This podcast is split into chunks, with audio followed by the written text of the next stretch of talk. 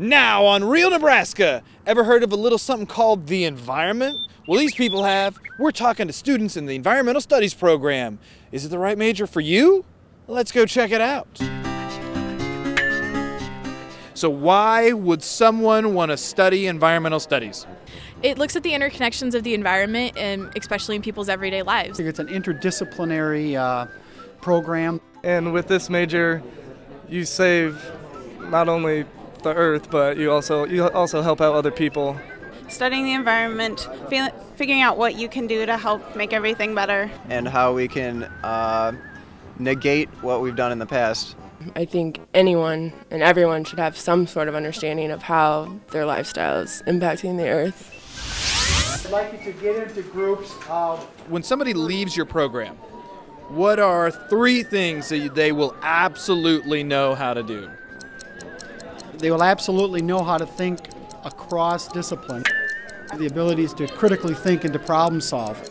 They're going to be able to communicate well uh, in both the written word as well as in the spoken word to a variety of different audiences. What are you, what are you doing right now? What is why are we on the bike? Uh, I ride my bicycle to lower my carbon footprint and uh, just to make transportation easier for myself. All right, so you got like a big foot. Oh, huge! It's enormous. well, you know what they say about a guy's carbon footprint is that it's really bad for the environment. Mm, it is.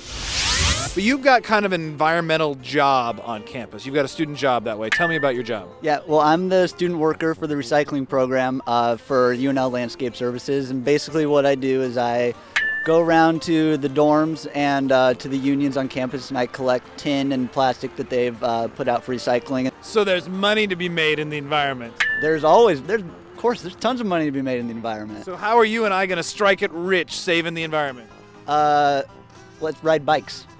I don't see how that makes us any money unless we're Lance Armstrong. You don't pay for gas. Okay. So that's saving you money, which I mean technically is making you money. True story, because I would have paid for that ridiculously overpriced foreign oil. Exactly. And you get the best parking spots on campus right next to every single building. I think you've got a point. I want to subscribe to your newsletter. Well, I don't have one yet. Oh, so. Okay. Yet. I like, oh, yeah, it's one day. Where are we? And more importantly, why are we here? We are at the mayor's office, and we are here because I am interning here. We're doing all sorts of really fun events, so I get to, it's a fun job. Just trying to get Lincoln excited about living in a way that is sustainable. It's important to have an internship because it allows you to have hands on experience, use the skills from the classroom in an active way. Um, I went to the University of Wollongong in Australia. It's south of Sydney. I went there for my spring semester for six months.